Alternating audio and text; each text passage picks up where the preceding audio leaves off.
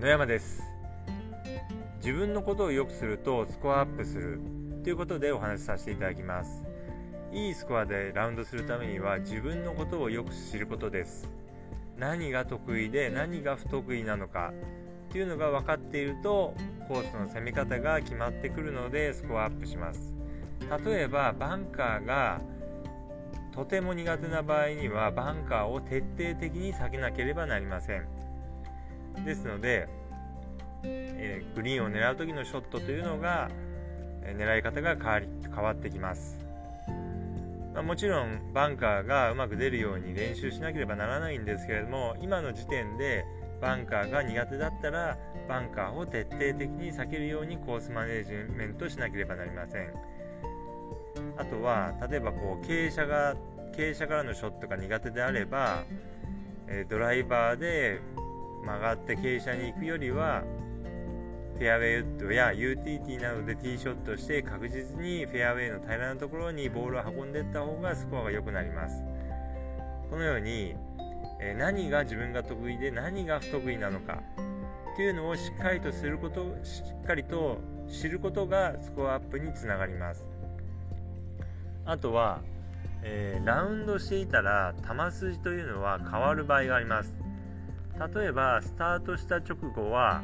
え、ドライバーがスライスしていたとしてもラウンドをホールをですね、え、後半になってくると球がフックしてくる。フックするようになる。なんてこともあります。でこれがですね、え、いつもだいたい何番ホールからこうフックするようになるなとか何番ホールからは、え、こういう球が出やすいな疲れてくるとこういう球が出やすいなっていう傾向が分かれば、え、それに、え対応できるようになります。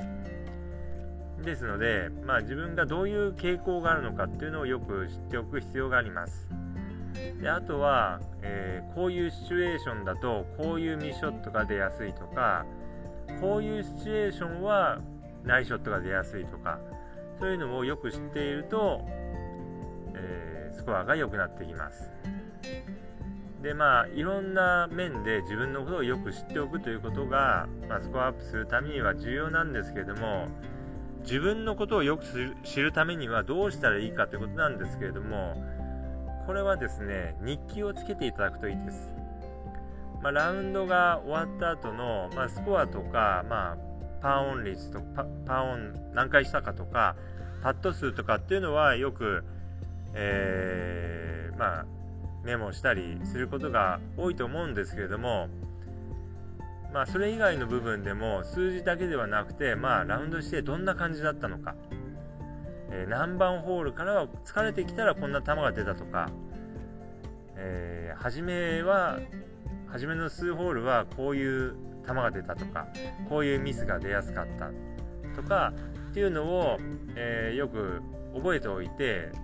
えラウンドが終わったら日記を書くようにしていただきますと自分がどういう傾向があるのかっていうのが分かってきますでまたこれは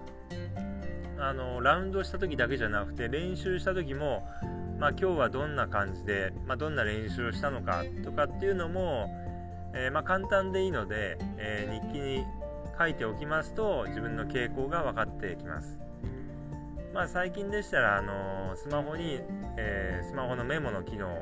を使ってですねいろんなメモのアプリ等ありますのでそういうのに、